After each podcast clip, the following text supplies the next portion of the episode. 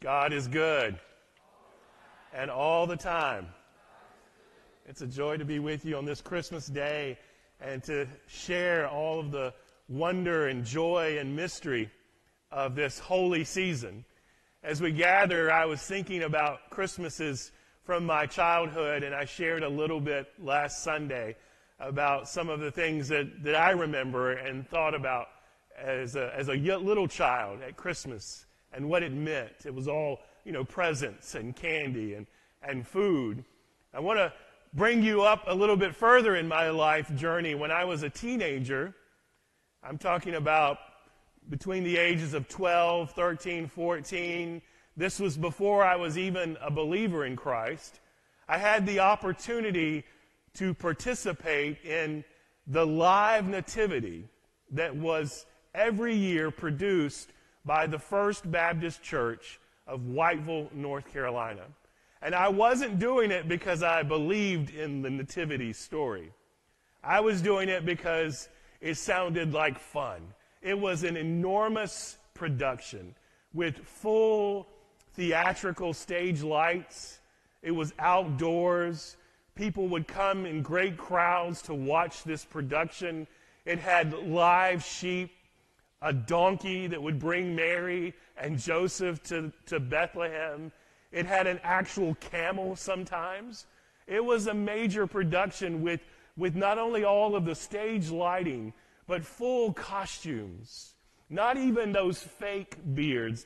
There was a guy that was a amateur theater arts makeup artist, and he would actually use that makeup glue to put hairs on almost individually to create full beards. And these were all teenagers, some even teenage girls, with big beards playing these roles, and angels uh, suspended up in the air on a platform above the whole scene.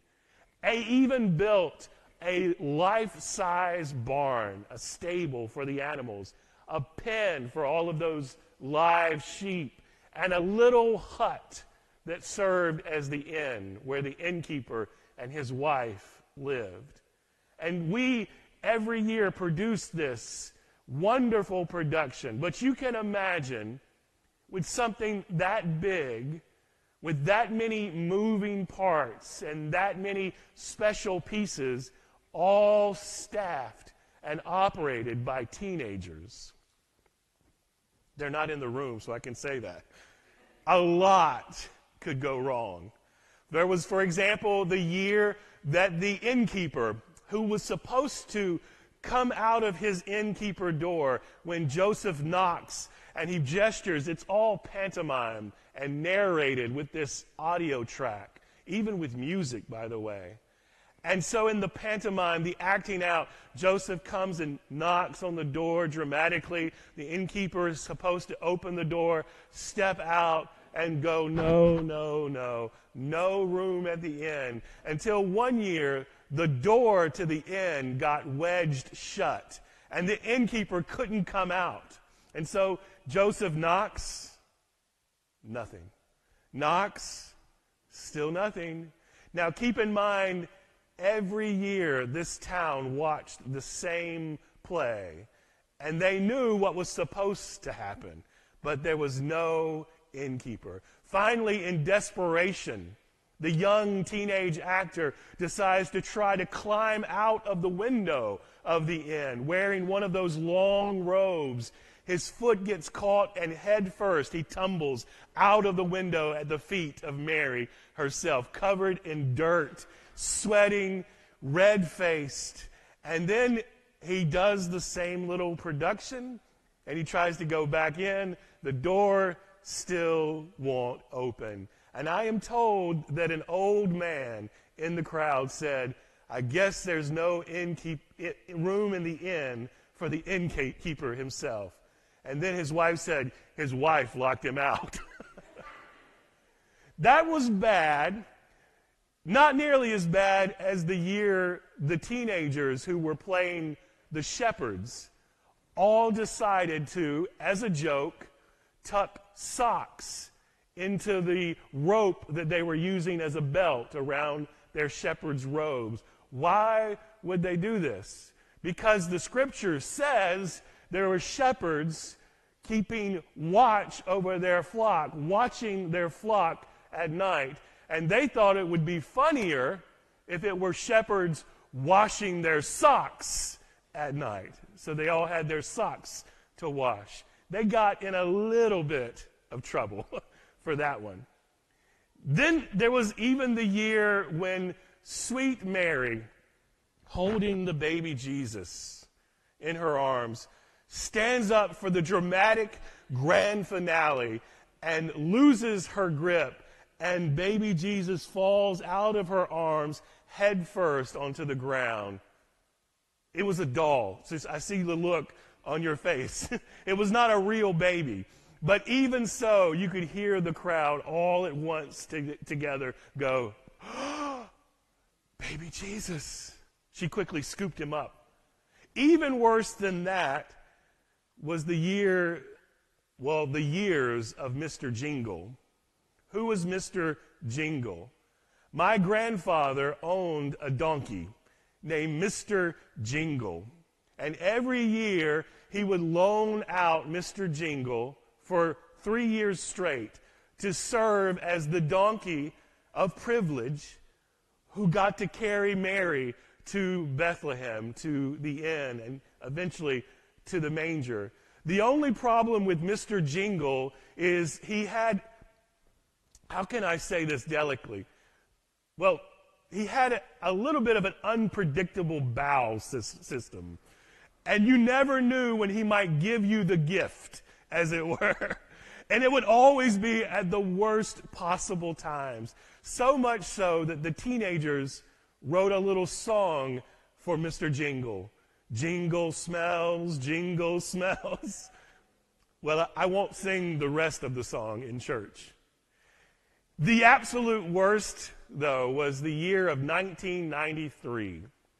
You see, the way the production is supposed to end is all of these actors, there's shepherds, wise men, the camel, the sheep, the donkey, Mary, Joseph, the innkeeper, the innkeeper's wife, all of these characters, this great, vast set with the inn and the manger and the stables and the, the little carouse place for all the animals.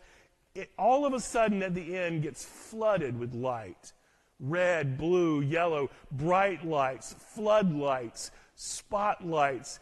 And as the narrator says, the light has shone in the darkness. Glory to God in the highest. He is wonderful, counselor, mighty God, Prince of Peace.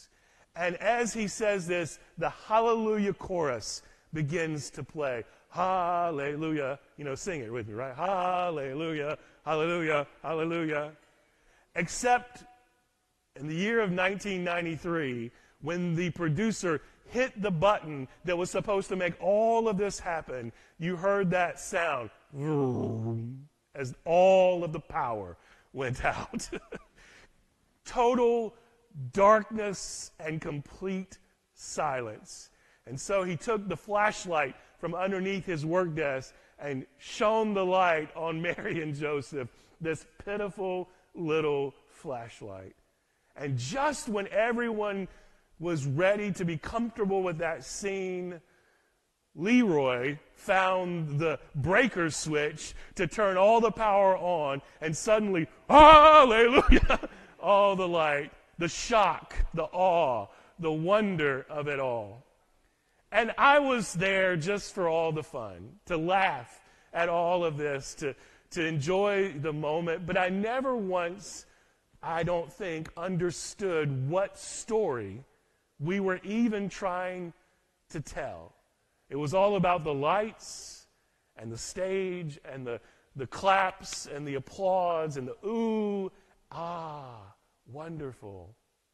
But I never got the message. And even as I got older and became a believer, I think I carried with me for a long time this sort of empty image of Christmas nativity. This live nativity scene didn't mean a whole lot to me, as much as maybe Easter or, or some of the other celebrations in the Christ- Christian year. And it wasn't until I was a father and watched my own children in a live nativity production. This was the first church I pastored, and they were just little guys. And watching them triggered a memory for me. Suddenly, I remembered something from before those teenage years, all the way back to my childhood, to one of my earliest childhood memories of Christmas. My grandmother took me to her tiny little village church in a place called Bladenboro. And they were having their own version of a live nativity, only this church didn't have all the money and all of the fancy lights or the professional narrator or the wonderful music to play over loudspeakers of hallelujah, hallelujah. They just had a few people willing to play the parts. There was a Mary and a Joseph. I remember it was a real baby that Mary was holding. And I remember that was it. They didn't say any, anything, they didn't do anything. They just were standing there live and real, and you got to walk by and look. And as a kid, I remember that scene so vividly, even now. As a kid, I wondered is this the real Mary? The real Joseph? Is it even the real baby, Jesus? It all seemed more real to me than the big production. It seemed so simple, so innocent. And there was a wonder and a mystery to it. There was an awe to it. And part of that was generated by this one single Christmas star light that they had hanging over the scene. And it gave this orange yellow glow to everything. Just that was the only light there was. Just a simple, shallow light bathing everything. And that added to me the wonder of it all, the mystery of it all. And my little childhood mind began to imagine what was that star like long ago?